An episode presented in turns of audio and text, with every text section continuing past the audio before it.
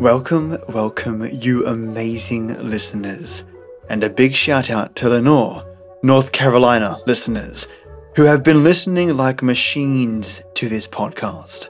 Thank you so much, you legends. Now, listeners, I'm feeling a lot better since getting COVID, and despite being advised to slow down a bit, I still have that desire to record, which is a little bit of an uphill battle. So, I'm meeting the docs midway and just taking it slow ish. Today I focus on narrating and getting my lungs back in working order with an audiobook episode. Also, I'm enjoying a jam and toast tea right now. Yes, that's a real thing that I'm drinking, and a lovely digestive. Yum, so I hope you can join me. Regarding your tale, because I seem to have gotten sidetracked, I bring you The Tryst by Algernon Blackwood, a very famous author, narrator, journalist, and prolific ghostwriter. You're going to be hearing one of his earliest pieces from the hardback Day and Night Stories.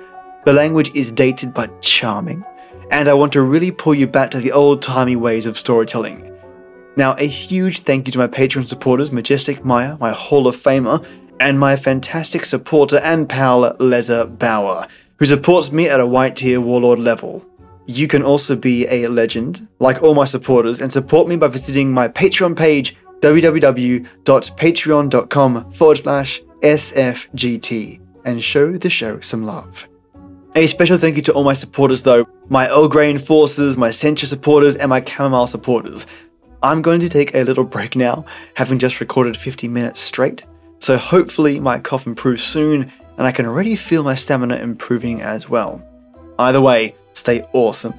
And I'll be back to my normal thank yous, I hope, next Monday. Lots of love from your tale teller from Australia to you.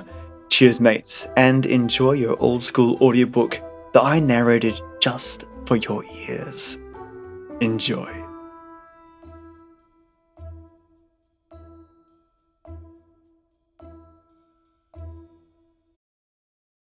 Day and Night Stories by Algernon Blackwood.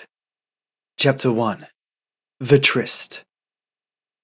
As he got out of the train at the little wayside station, he remembered the conversation as if it had been yesterday, instead of fifteen years ago. And his heart went thumping against his ribs so violently that he almost heard it. The original thrill came over him again with all its infinite yearning. He felt it as he had felt it then, not with that tragic lessening the interval had brought to each repetition of its memory. Here, in the familiar scenery of its birth, he realized with mingled pain and wonder that the subsequent years had not destroyed, but only dimmed it. The forgotten rapture flamed back with all the fierce beauty of its genesis, desire at white heat. And the shock of the abrupt discovery shattered time. Fifteen years became a negligible moment. The crowded experiences that had intertwined seemed but a dream. The farewell scene, the conversation on the steamer's deck, were clear as of the day before. He saw the hand holding her big hat that fluttered in the wind, saw the flowers on the dress where the long coat was blown open a moment, recalled the face of a hurrying steward who had jostled them. He even heard the voices, his own and hers. Yes, She said simply. I promise you. You have my word. I'll wait. Till I come back to find you. He interrupted. Steadfastly, she repeated his actual words, then added, Here, at home, that is. I'll come to the gate as usual, he told her, trying to smile. I'll knock, you'll open the gate, as usual, and come out to me. These words, too, she attempted to repeat, but her voice failed. Her eyes filled suddenly with tears. She looked into his face and nodded. It was just then that her little hand went up to hold the hat on. He saw the very gesture still. He remembered that he was vehemently tempted to tear his ticket up there and then, to go ashore with her, to stay in England, to brave all opposition.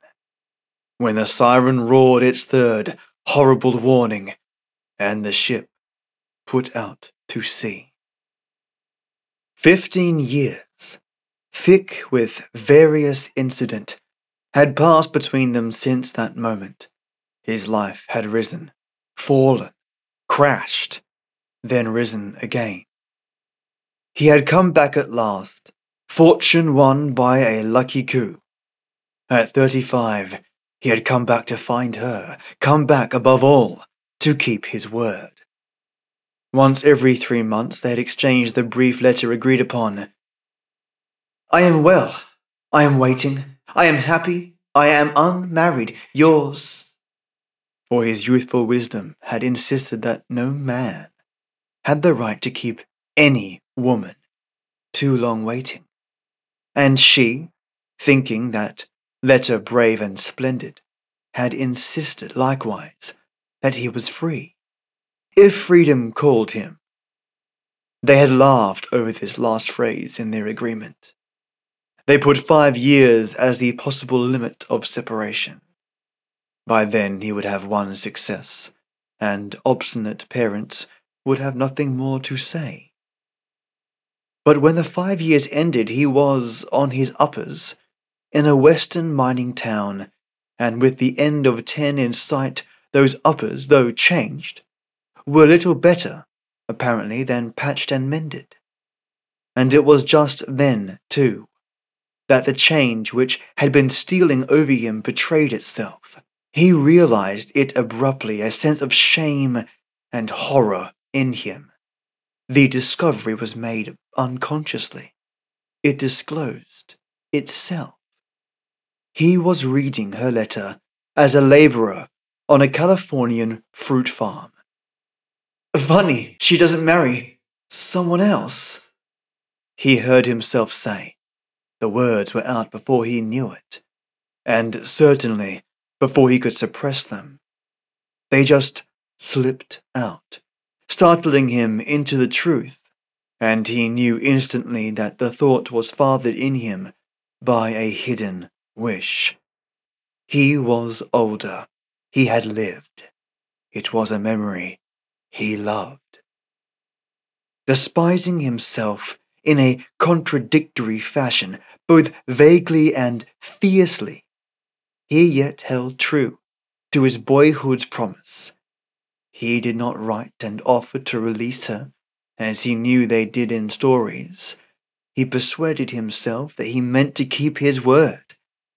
There was this fine, stupid, selfish obstinacy in his character in any case, she would misunderstand and think he wanted to set free himself. Besides, I'm still awfully fond of her, he asserted. And it was true. Only the love, it seemed, had gone its way. Not that another woman took it, he kept himself clean, held firm as steel.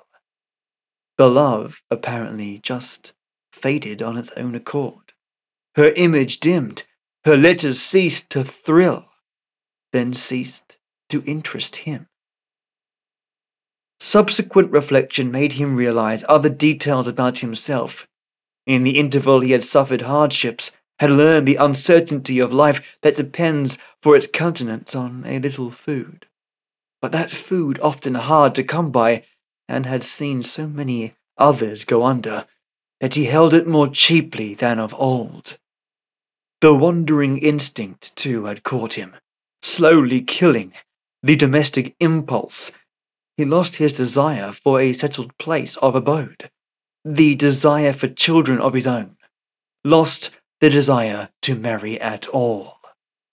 Also, he reminded himself with a smile, he had lost other things.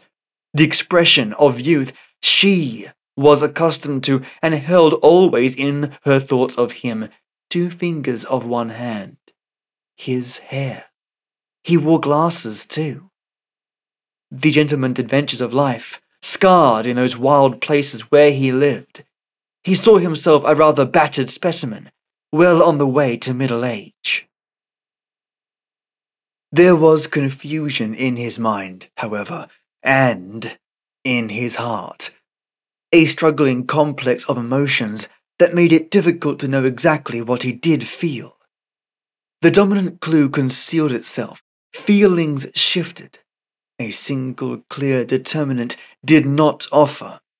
He was an honest fellow. I can't quite make it out, he said. What is it I really feel? And why? His motives seemed confused. To keep the flame alight for ten long, buffeting years was no small achievement.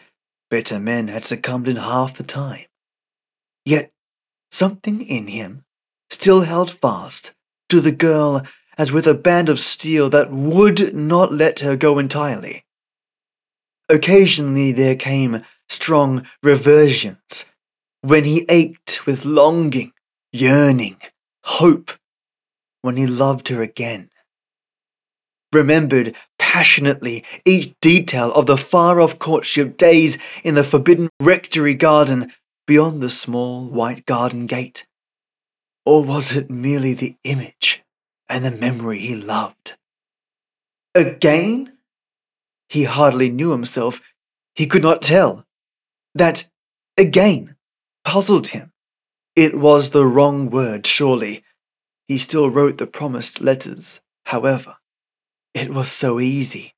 Those short sentences could not betray the dead or dying fires.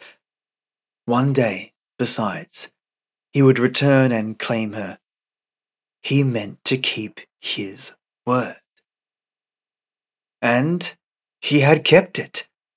Here he was, this calm September afternoon, within three miles of the village where he first had kissed her, where the marvel of first love had come to both, three short miles between him and the little white garden gate, of which at this very moment she was intently thinking, and behind which some fifteen minutes later she would be standing, waiting for him. He had purposely left the train at an earlier station. He would walk over in the dusk, climb the familiar steps, knock at the white gate in the wall as of old, and utter the promised words I have come back to find you. Enter and keep his word. He had written from Mexico a week before he sailed. He had made careful, even accurate calculations. In the dusk on the 16th of September, I shall come and knock, he added to the usual sentences. The knowledge of his coming, therefore, had been in her possession seven days, just before sailing. Moreover, he had heard from her, though not in answer, naturally. She was well. She was happy. She was unmarried. She was waiting. And now, as by some magical process of restoration, possible to deep hearts only, perhaps, though even by them quite inexplicable, the state of first love had blazed up again in him, in all its radiant beauty, it lit his heart, burned unextinguished in his soul, set body and mind on fire. The years had merely veiled it. It burst upon him, captured, overwhelmed him with the suddenness of a dream. He stepped from the train. He met it in the face. It took him prisoner. The familiar trees and hedges, the unchanged countryside, the field smells known in infancy. All these, with something subtly added to them, rolled back the passion of his youth upon him in a flood. No longer was he bound upon what he deemed perhaps an act of honourable duty.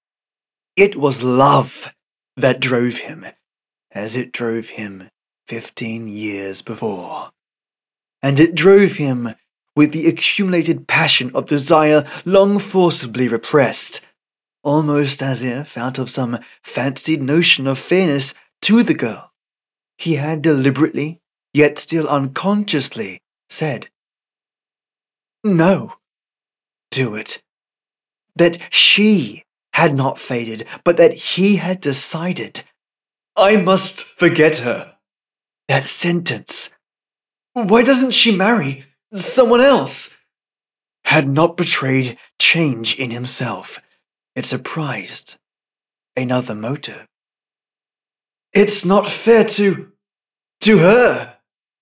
His mind worked with a curious rapidity, but worked within one circle only. The stress of sudden emotion was extraordinary.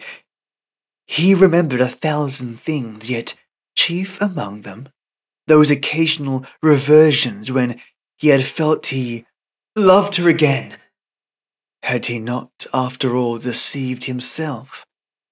Had she ever really faded at all? Had he not felt he ought to let her fade, release her that way? And the change in himself? That sentence on the Californian fruit farm, what did they mean? Which had been true, the fading or the love? The confusion in his mind was hopeless. But as a matter of fact, he did not think at all.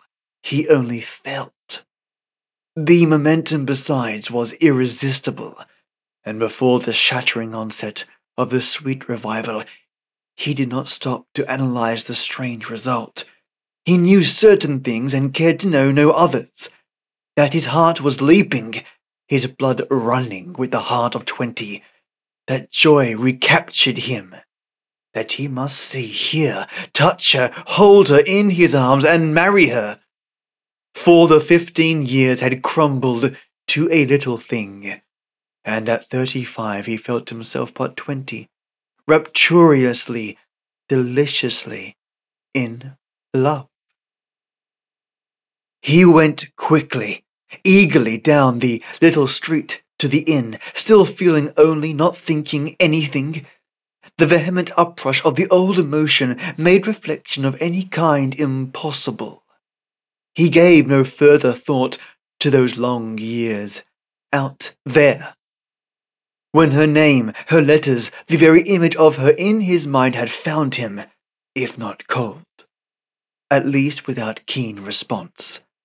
All that was forgotten as though it had not been the steadfast thing in him, this strong holding to a promise, which had never wilted, ousted the recollection of fading and decay that, whatever caused them, certainly had existed, and this steadfast thing now took command. This enduring quality in his character led him. It was only towards the end of the hurried tea, he first received the singular impression, vague indeed, but undeniably persistent, the strange impression that he was being led. Yet, though aware of this, he did not pause to argue or reflect. The emotional displacement in him, of course, had been more than considerable. There had been upheaval, a change whose abruptness was even dislocating, fundamental in a sense he could not estimate. Shock. Yet he took no count of anything but the one mastering desire to get to her as soon as possible, knock at the small, white garden gate, hear her answering voice, see the low wooden door swing open, take her. There was joy and glory in his heart and a yearning sweet delight. And this very moment she was expecting him, and he had come. Behind these positive emotions, however, there lay concealed, all the time, others that were of a negative character. Consciously, he was not aware of them, but they were there. They revealed their presence in various little ways that puzzled him. He recognized them absent mindedly, as it were, did not analyze or investigate them, for through the confusion upon his faculties, rose also a certain hint of insecurity that betrayed itself by a slight hesitancy or miscalculation in one or two unimportant actions. There was a touch of melancholy, too, a sense of something lost. It lay perhaps in that tinge of sadness which accompanies the twilight of an autumn day, when a gentler, mournful beauty veils a greater beauty that is past. Some trick of memory connected it with a scene of early boyhood, when, meaning to see the sunrise, he overslept, and by a brief half hour was just too late. He noted it merely, then passed on. He did not understand it. He hurried all the more, this hurry the only sign that it was noted. I must be quick, flashed up across his strongly positive emotions. And due to this hurry, possibly, were the slight miscalculations that he made. They were very trivial. He rang for sugar, though the bowl stood just before his eyes, yet when the girl came he forgot completely what he rang for, and inquired instead about the evening trains to London. And when the timetable was laid before him, he examined it without intelligence, then looked up suddenly into the maid's face with a question about flowers. Were there flowers to be had in the village anywhere? What kind of flowers? Oh, a bouquet or a, uh... He hesitated, searching for a word that tried to present itself, yet was not the word he wanted to make use of. Or a, a wreath, or some sort? He finished. He took the very word he did not want to take. In several things he did and said, this hesitancy and miscalculation betrayed themselves. Such trivial things, yet significant, in an elusive way that he disliked. There was sadness, insecurity, somewhere in them, and he resented them, aware of their existence only because they qualified his joy there was a whispered no floating somewhere in the dusk, almost, he felt, disquiet. He hurried, more and more eager to be off upon his journey, the final part of it. Moreover, there were other signs of an odd miscalculation, dislocation perhaps properly speaking, in him. Though the inn was familiar from his boyhood days, kept by the same old couple, too. He volunteered no information about himself, nor asked a single question about the village he was bound for. He did not even inquire if the rector, his father, still were living. And when he left, he entirely neglected the gilt framed mirror above the mantelpiece of plush, dusty, pampas grass in waterless vases on either side. It did not matter, apparently, whether he looked well or ill, tidy or untidy. He forgot that when his cap was off, the absence of thick, accustomed hair must alter him considerably. Forgot also that two fingers were missing from one hand. The right hand, the hand that she would presently clasp. Nor did it occur to him that he wore glasses which must change his expression and add to the appearance of the years he bore. None of these obvious and natural things seemed to come into his thoughts at all. He was in a hurry to be off. He did not think, but though his mind may not have noted these slight betrayals with actual sentences, his altitude, nevertheless, expressed them this was, it seemed, the feeling in him. Why indeed should he give to them a single thought?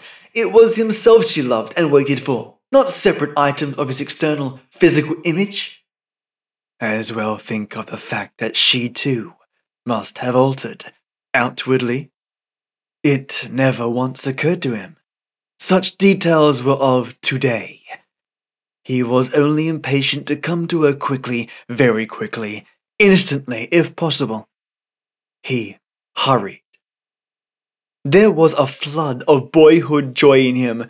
He paid for his tea, giving a tip that was twice the price of the meal, and set out gaily and impetuously along the winding lane, charged to the brim with the sweet picture of a small white garden gate, the loved face close behind it.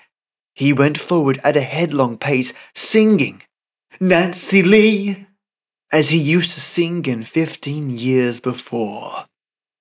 With action, then, the negative sensations hid themselves, obliterated by the positive ones that took command. The former, however, merely lay concealed. They waited. Thus perhaps does vital emotion overlong restrained, denied indeed of its blossoming altogether, take revenge. Repressed elements in his psychic life asserted themselves selecting as though naturally a dramatic form. The dusk fell rapidly, mist rose in floating strips along the meadows by the stream. The old familiar details beckoned him forward, then drove him from behind as he went swiftly past them. He recognized others rising through the thickening air beyond. They nodded, peered, and whispered. Sometimes they almost sang. And each added to his inner happiness, each brought its sweet and precious contribution, and built into it the reconstructed picture of the earlier, long forgotten rapture.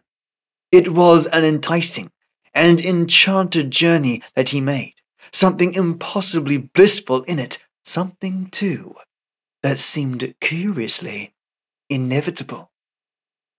For the scenery had not altered all these years. The details of the country were unchanged. Everything he saw was rich with dear and precious association, increasing the momentum of the tide that carried him along.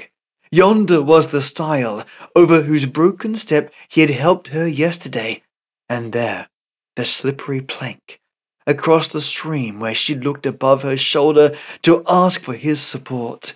He saw the very bramble bushes where she scratched her hand, a blackberrying the day before, and finally the weather stained signpost. To the rectory, it pointed, to the path through the dangerous field where Farmer Sparrow's bull provided such a sweet excuse for holding, leading, protecting her. From the entire landscape rose a steam of recent memory, each incident alive, each little detail brimmed with its cargo of fond association. He read the rough black lettering on the crooked arm. It was rather faded, but he knew it too well to miss a single letter, and hurried forward along the muddy track. He looked about him for a sign of Farmer Sparrow's bull, he even felt in the misty air with a little hand that he might take and lead her into safety. The thought of her drew him on with such irresistible anticipation that it seemed as if the cumulative drive of vanished and unsated years evoked the tangible phantom almost. He actually felt it, soft and warm and clinging on its own that was no longer incomplete and mutilated. Yet it was not he who led and guided now, but more and more he who was being led. The hint had first betrayed its presence at the inn. It now openly declared itself. It had crossed the frontier into a positive sensation, its growth swiftly increasing all this time. He had ignored, somehow, both its genesis and quick developments, the result he plainly recognized. She was expecting him, indeed, but it was no more than expectation. There was calling in it. She summoned him. Her thought and longing reached him along that old, invisible track love builds so easily between true faithful hearts, all the forces of her being, her very voice, came towards him through the deepening autumn twilight. He had not noticed the curious physical restoration in his hand, but he was vividly aware of this more magical alteration. That she led and guided him, drawing him ever more swiftly towards the little white garden gate where she stood at this very moment waiting.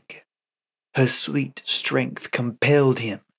There was this new touch of something irresistible about the familiar journey, where formerly had been delicious, yielding only shy, tentative advance.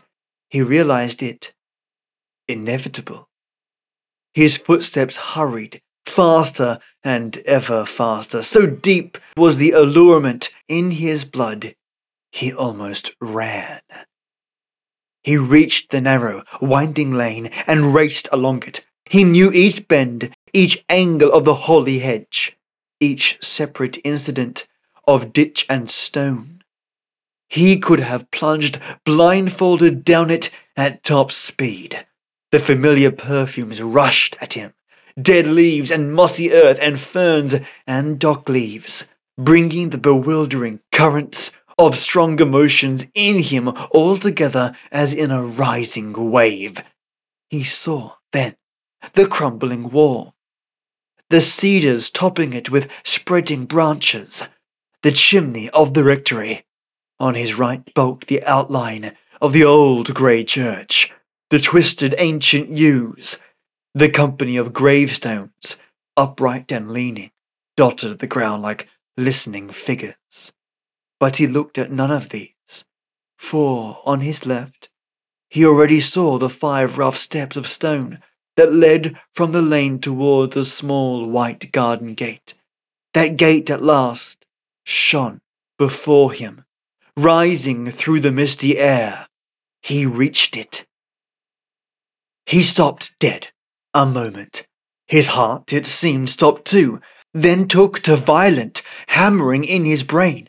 There was a roaring in his mind, and yet a marvelous silence just behind it. The roar of emotion died away. There was utter stillness. This stillness, silence was all about him. The world seemed preternaturally quiet. But the pause was too brief to measure, for the tide of emotion had receded only to come on again with redoubled power. He turned, leaped forward, clambered impetuously up the rough stone steps, and flung himself, breathless and exhausted, against the trivial barrier that stood between his eyes and hers. In his wild, half violent impatience, however, he stumbled. That roaring, too, confused him. He fell forward. It seemed for twilight had merged into darkness, and he misjudged the steps, the distance he yet knew so well. For a moment, certainly, he lay at full length upon the uneven ground against the wall. The steps had tripped him. And then he raised himself and knocked. His right hand struck upon the small white garden gate. Upon the two lost fingers, he felt the impact. I am here! He cried, with a deep sound in his throat as though utterance was choked and difficult. I have come back to find you. For a fraction of a second he waited, while the world stood still and waited with him. But there was no delay. Her answer came at once. I am well. I am happy. I am waiting and the voice was dear, and marvellous of old, though the words were strange, reminding him of something dreamed, forgotten, lost, it seemed. He did not take special note of them. He only wondered that she did not open instantly, that he might see her. Speech could follow, but sight came surely first. There was this lightning flash of disappointment in him. Ah! She was lengthening out the marvellous moment as often and often as she had done before. It was to tense him that she made him wait. He knocked again. He pushed against the unyielding surface, for he noticed that it was unyielding. And there was a depth in the tender voice that he could not understand. Open! He cried again, but louder than before. I have come back to find you! And as he said it, the mist struck cold and thick against his face. But her answer froze his blood. I cannot open. And the sudden anguish of despair rose over him. The sound of her voice was strange. In it was faintness, distance, as well as depth. It seemed to echo. Something frantic seized him. The panic. Sense. Open! Open! Come out to me! He tried to shout. His voice failed oddly. There was no power in it. Something appalling struck him between the eyes. For God's sake, open! I am waiting here. Open and come out to me. The reply was muffled by distance that already seemed increasing. He was conscious of freezing cold about him. In his heart. I cannot open. You must come in to me. I am here and waiting. Always. He knew not exactly then what happened. For the cold grew deeper, and the icy mist was in his throat. No words would come. He rose to his knees, and from his knees to his feet. He stooped. With all his force, he knocked again. In a blind frenzy of despair, he hammered and beat against the unyielding barrier of the small white garden gate.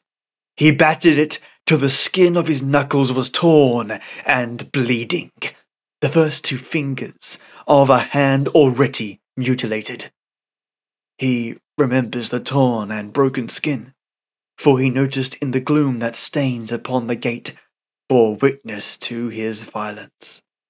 It was not till afterwards that he remembered the other fact that the hand had already suffered mutilation long, long years ago. The power of sound was feebly in him. He called aloud. There was no answer. He tried to scream, but the scream was muffled in his throat before it issued properly. It was a nightmare scream. As a last resort, he flung himself bodily upon the unyielding gate with such precipitate violence, moreover, that his face struck against its surface. From the friction, then, along the whole length of his cheek, he knew that the surface was not smooth. Cold and rough that surface was, but also it was not of wood. Moreover, there was writing on it, of which he had not seen before. How he deciphered it in the gloom, he never knew. The lettering was deeply cut. Perhaps he traced it with his finger. His right hand certainly lay stretched upon it. He made out a name, a date, a broken verse from the Bible, and the words, Died peacefully. The lettering was sharply cut with edges that were new, for the date was of a week ago. The broken verse ran When the shadows flee away, and the small white garden gate was unyielding because it was of stone. At the inn, he found himself staring at the table from which the tea things had not been cleared away. There was a railway timetable in his hands, and his head was bent forward over it trying to decipher the lettering in the growing twilight.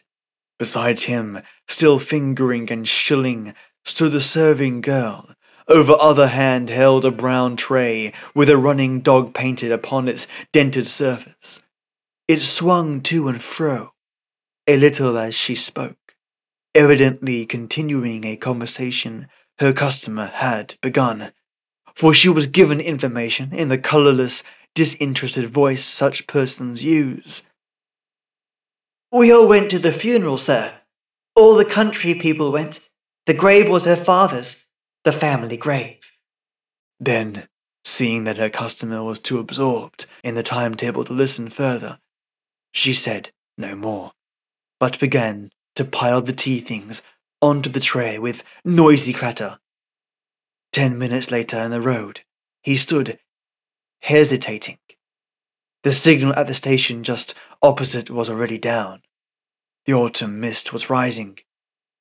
He looked along the winding road that melted away into the distance, then slowly turned and reached the platform just as the London train came in. He felt too old to walk six miles. And so ends Algernon Blackwood's The Tryst.